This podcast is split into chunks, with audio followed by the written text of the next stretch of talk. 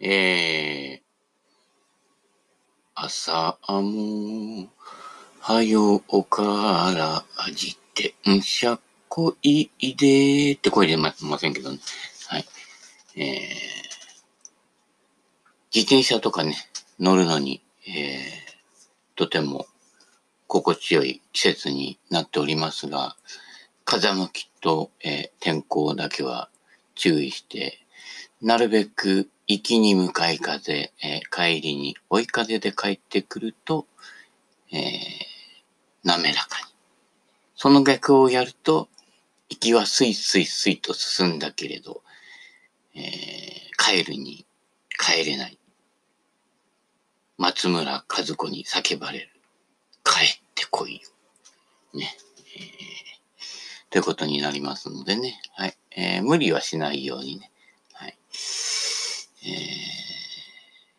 ー、のんびりと行ってみたいと思います。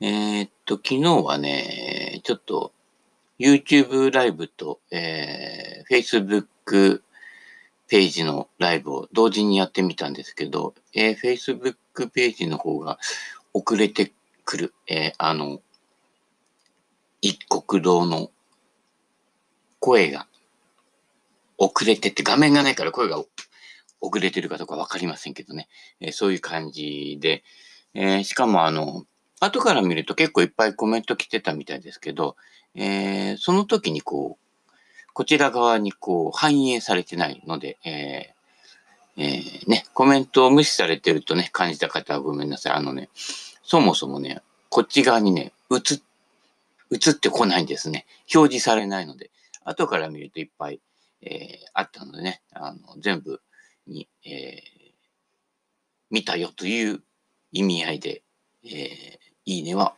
えー、つけさせていただきました。まあ、ね、えー、毎度言ってるように、どこがいいんじゃ何がいいんじゃ何が悪いんじゃ何がバットだバットマンはどこから来るのかって、こう思りだけが知っているのかもしれませんけれどもね。えー、黄金バットね。えー、元は片小路さんの紙芝居からですね。えー、今までのあの、キャラクター史上、えー、最強ですね。えー、なぜ最強かというと、もういきなり、わははははでね、笑いながら入ってくるという格の違いを見せつけていますね。はい。えー、前も言ったと思いますけど、黄金バットと大魔王シャザーンは最強ですね。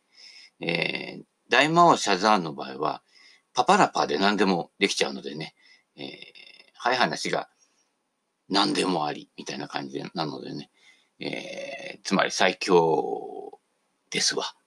はい。ということで、黄金バットと、えー、大魔王シャザーン、出てこいシャザーンみたいなね、えー、いうね、あの辺のね、えー、海外アニメーションですか？はい。あの、スーパー3とかね、えー、チキチキマシンモーレースとかね、えー、いっぱいいろんなのありますけどね、えー、宇宙怪人ゴーストとかね、えー、怪獣王ターガンなんていうのもありましたけれども、あの辺がなかなかね、えー、面白いですよ。で、あの、テーマソングもね、あの、日本流に、えー、改ざんされたあの、テーマソングがね、あの、なかなかこう、ぶっ飛んでて面白いものが、多いですね。マイトの出番だ、バラバラバラみたいなね。えー、あとあの、気をつけろ、爆薬だ。それ、地域地域もですね。ぶっつけろい、邪魔をしろなんて今、今だとね、えー、PTA からクレームが来るんじゃないかっていう内容ですけれどもね。えー、ぶっ飛んでいてなかなかね、面白かったですね。えー、一番エコなのは岩石オープンでね、あの、壊れてもすぐ作っちゃうっていうね。えー、原始人恐るべしみたいな感じですけれどもね。えー、やっぱね、はじめ人間ギャートルズじゃないけれど、あの、原点を見失わないようにね、文明っていうのは結構脆いですからね。はい。えー、人間が人工的に作り上げたものっていうのは、ねさーっとあっという間にね、えー、消えたりするのでね、えー、あんまりね、調子に乗ってるとね、えー、いろんな自然界からすると矛盾だらけなのが人間なので、ね、えー、その矛盾の盾と矛をね、同時に持たないということですね。はい。盾は矛になり、矛は盾になり、えー、ね、防衛力は攻撃力になり、みたいなね、えー、いろいろ矛盾を抱えておりますのでね、なるべくスッとね、シンプルにね、えー、たかだか何十年のね、人生なので、ね、スッとシンプルにね、ありたいものですね。はい。えー、何分にもいろいろんなね、場面場面でね、え、過剰反応が多いですけれどもね、反応し合う者同士って実は似た者同士っていうね、えー、類は友を呼ぶ。えー、ね、えー、類は敵を、敵も呼ぶと。えー、敵と敵は実は似た者同士で同じ穴の無地なというね、えー、そういうふうにできてるようですのでね、お気をつけになってください。ということで、えー、美と健語録。えー、どこからだ？うーん。幸せだと言える人は確かに幸せだ。なるほど。バカボンのパパみたいですね。これでいいのだって言ったらもういいのだ。これは最強ですね。はじめちゃんは天才なのだ。ね。やっぱはじめ物事の原点は天才であると。やっぱルーツを見てくるってことが大事っていうことですね。えー、目の前の対症療法でドツボにはまっていくっていうのが、えー、人間のやってることなのでね。はいえー、自分は幸せだと口に出せる人は確かに幸せなのだ。もし誰かが自分は貧乏だと言った場合、その人の資産状況をつぶさに調べてみれば、平均所得と比べて本当に貧乏かどうかを客観的に判断できる。ああ、なんかね、いやらしい貧乏あるよね。ああ、なんとかうちはなんとかでこうね、やりくり大変なのよとか言いながらね、300万円ぐらいの車乗ってるからね。俺みたいにね、28万円の車にね、えー、乗ればいいのに、みたいな感じですけど、えー、そういうところは結構あの、あるんじゃん、みたいなね、えー、えー、いうのがね、おかしいな、なんてね、えー、時々感じたりしますよね。はい。だったら半額品なんで買わないんだろうってね、えー、スーパーの棚の奥からね、えー、一番新しい納豆とか取り出してね、わざわざ買ったけど、納豆はやっぱりね、2週間から3週間できれば1ヶ月賞味期限を切らさないと、本来のネバール君が出てこない。なんかもうね、すごいですよ。はい。えー、まあお腹弱い人はね、あの、適度に2週間超えぐらいで遠慮した方がいいかもしれませんけれどもね。はい。ネバードが違う。はい。もう天井突き抜けるぐらいね、ネバーみたいになりますからね。えー、ね。えー、ゴルフとか人生も、あの、粘り強くね。はい。えー、あと、オクラとかも食べてね。はい。えー、あと、海藻類ね。あの、ね、あの、すごく粘るね、えー、海藻ね。ありますよね。ああいうのとかね。やっぱ、あの、海藻、ね、いいですよ。はい。たまには、あの、自分の人生もね、回想して振り返ってみてね。えー、前向きもいいですけれどもね、えー、大体前向きな人を下見てないでね、えー、足元の小石につまずくことが多いですのでね、あの、小指どっかにね、引っ掛けてね、いててててなんてね、歩けなくなっちゃったりしてね、足元、却下症句、ね、道元前史が言ってましたけれどもね、えー、そりゃそうだ、みたいなね。そりゃそうだ、トムソーヤーみたいな感じですよね。はい。えー、どこまで行った？しかし彼が幸せかどうかはそういうふうに客観的に判断できない。でもね、結構ね、笑顔なんだけど目が笑ってない人っているよね。あのー、怖いですね。はい。幸せを装うみたいな感じですけどね。仮面夫婦みたいなね。えー、仲良くやってるつもりが渡る世間は鬼ばかりみたいな、ね、橋田壽賀子劇場みたいになってたりしてね、えー、いろいろ大変、本当に大変なんすから、みたいなね、あの、林家仙台三平じゃないですけどね、えー、幸せかどうかというのは、一般的基準がないからだけではない。お幸せという言葉は何かを意味する言葉ではないからだ。では、幸せという言葉は何だというのか。幸せっていう字ね、よくよく見てる、見ると辛いという字に近いですよね。結構あの、無理して作った幸せっていうのは、あの、それ維持するのが辛いんじゃないですか？例えばちょっとね、高級住宅に住んだりとかしてね、えー、一般庶民が住めないようなところに住んだりね、えー、車、高い車乗ったりとかいろんな贅沢するのが幸せだとかね、思ってる人がいるかもしれませんけれどもね、美味しいものを高いお店に行って食べることが、えー、まあ経済は回すけどね、幸せなこととは限らないと。ね。その辺のスーパーの見切り品をね、美味しく料理して仲良く美味しく食べると。この方がやっぱり美味しいし、消化にもいいんですよ。ね、仮面夫婦が高級レストランでお誕生日のお祝いとかね、えー、指輪なんか送り合っててもね、もうね、陰で不倫してますよ。はい。まあ、決めつけちゃいけないけどね。そういうこともね、多々多いと。なぜかというと、心の矛盾をね、えー、統合してないからですね。心に矛盾があると、笑うセールスマンが出てきて、心の隙間をお埋めいたしますなんて言うと、ドーンとハマっちゃうわけですね。本当に一回限りですよって絶対一回で収まるわけないよね。はい。気をつけてくださいね。はい。えー、幸せという言葉はもはや言葉ではなく、一種の叫びやアクションのようなものだから。あ幸福が真理だと言ってる人たちもいますけど、その真理はどうやってね、見出したらいいのかね。科学では発見できないと思いますね。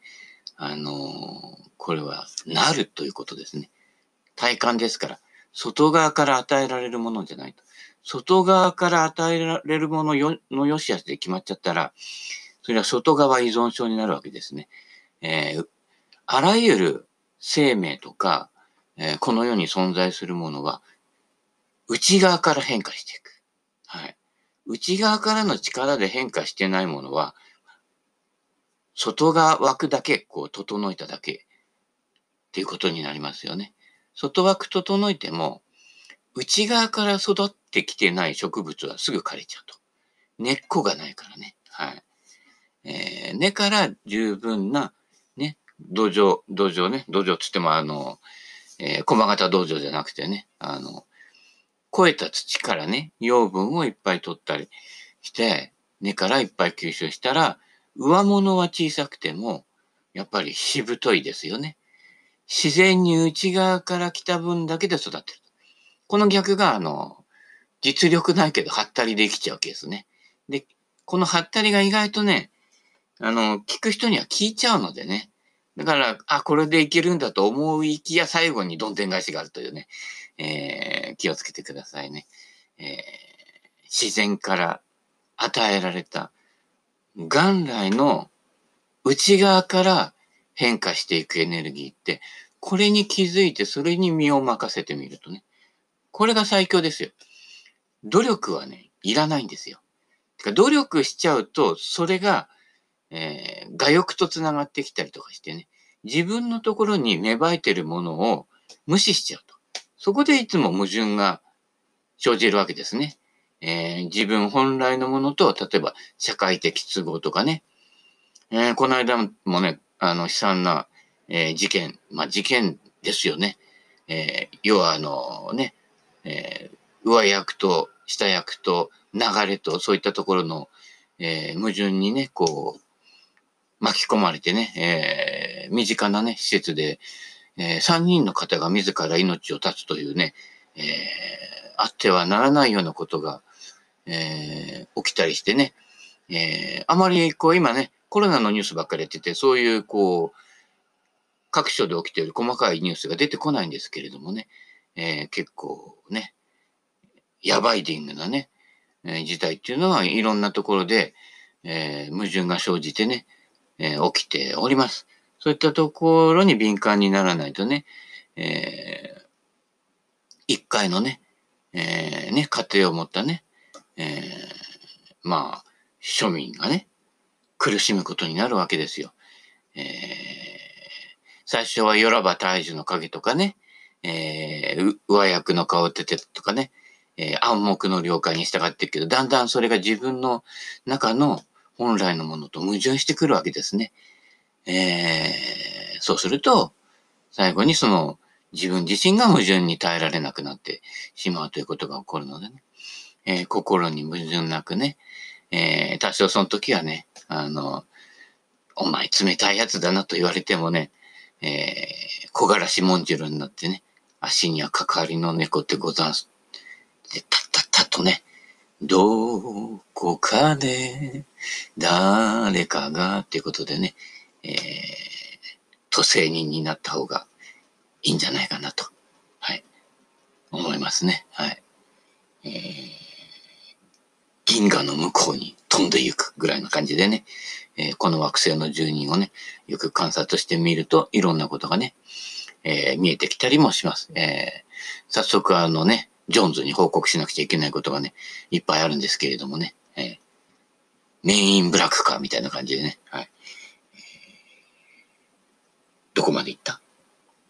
幸せという言い方は、喜びで反射的に声を出す時の声と同じものなのだ。なるほどね。ルネサンスみたいな感じですかね。はい。まあでもああいうね、こうワインをね、グラスで飲むところはあんまり叫ばない方がいいですね。あの、上品に飲んでください。たとえサイゼリアでも。はい、サイゼリアこの間行ったんだけどね、昔より量が増えてね、品質も良くなったよね。味も良くなって、この間ね、アサリのパスタがね、アサリいっぱい入ってて500円ですよ。あれね、スーパーでアサリ買ってても、同じぐらいの分量で2キュ、2キュッパぐらいはしますからね。はい。かなりお得感、えー、ありますね。サイゼリア。バットサイゼリア。はい。えー、ということで、もう一ネタぐらいいきますか。はい。どんな言葉も生活の状況とともに覚え込まれる。他の人が何の抵抗もなく使っているいくつかの言葉や言い方が、自分にとってはその響きを耳にするだけで不快な感じがする場合がある。例えば、素晴らしいという言葉が、ある種のおべっかやからかいが混じった信用できない感じが滲んだ言葉として響くように。ああきっとあの人私のことを嫉妬してるわとかね。えー、結構思い込みが多いですよね。えー、実は全然そんな感じに思ってなかったりとかね。えー、こっちがこう、相手の様子を見て、きっとこうなんだ、多分そうなんだ、やっぱりな、みたいな感じになっちゃって、やっぱり君は本当に卑怯だな、みたいなね、えー、長沢くんみたいなことになってきますのでね、えー、恐ろしいことになりますのでね、えー、保留にしておく。本当にどうなのかがね、え、見えてきたり、え、当人に確認を取ってみると。いうところで、あ、これは余裕を持っておかしくね？ってなった時は、え、逃げる。逃げるが基本です。はい。えー、近づくとね、石投げられるのでね、石の届かないところまでね、その人のこの遠投能力を見計らってね、石の届かないところまで逃げるね。えー、場合によっては銀河の向こうまで逃げるとね、えー、いうことですね。はい。星の流れに身を占って、えー、だったかね。はい。こんな女に誰がしたって半分は自分でなったんですけどね。えー、まあ、やむにやまぬね、事情とかいうのもあるのでね。えー、そういった場合は、えー、お話を最後まで聞くということですね。アドバイス途中でしちゃダメです。はい。カウンセリングなんかもそうですけど、答えはその人が知っていると。その人の矛盾は、その人が気づくことしかできないので、や、私あなたのことがわかるの、みたいな言ったら、もうそれは嘘ですね。それはお前が自分のことを知らないからだっていうね、えー、そういうことになっておりますのでね、えー、その辺も気をつけていただいてね。えー、そのわけは、言葉を覚えたての幼児の時に、嫌な状況で何、あるいは何か普通とは違った感じをその言葉に結びつけた状態で覚えてしまったからである。えー、関連紐付けってやつですね。はい。人は幼児から子供時代にかけて純粋に言葉とその意味だけを覚えるのではない。その時の状況や感じと一緒に覚え込んでしまう。どんな言葉もその時の生活とともに染みついてしまうのだ。その意味で、親や教師や周囲の人々の生活態度は、その言葉を色づけてしまうとも言えるだろう。はい。環境によってその言葉の意味付けが、えー、決まってくるということですね。はい。なので、えー、その言葉が人にとっては違った意味でこう理解されるので、えー、同じ言葉を使ってるから理解し合って、ね、相づち打ち合ってるようだけど、実際はそうなっていないと。その人の言葉の意味付けがどこにあるのかっていうところを見ないと言葉に引っ張られちゃうっていうね。えー、言葉はことの葉ですから、いわゆる先端にこうでひらひらしている葉っぱですよね。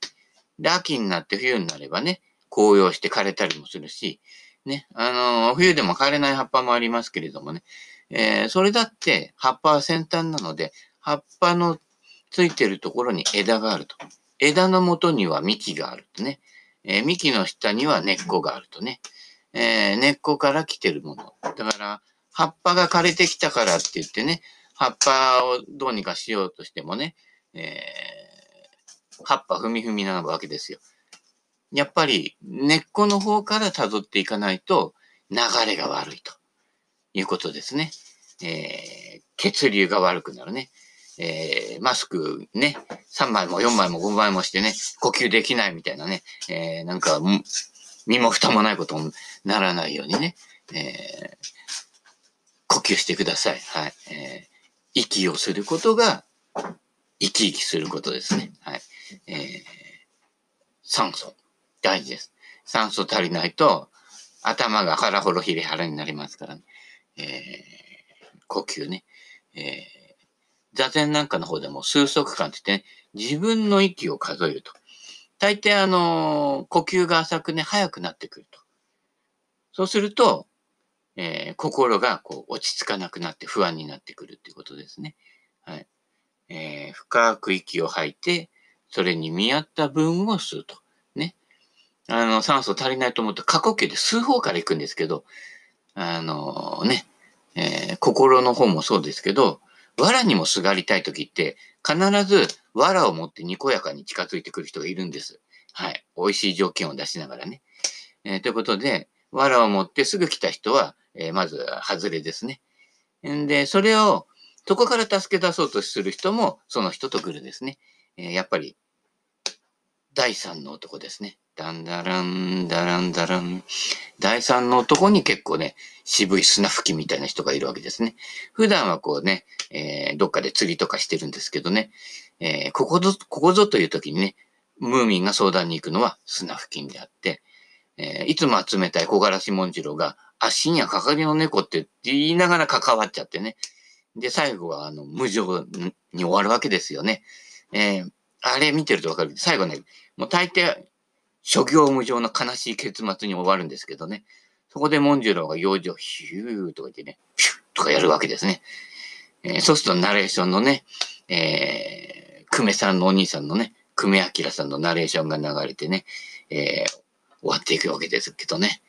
えー、なかなかね、渋い、あの、人生をこう絶妙に表しているのでね、えー、モンジロ。はい。まあ、伝次郎もいいですけどね。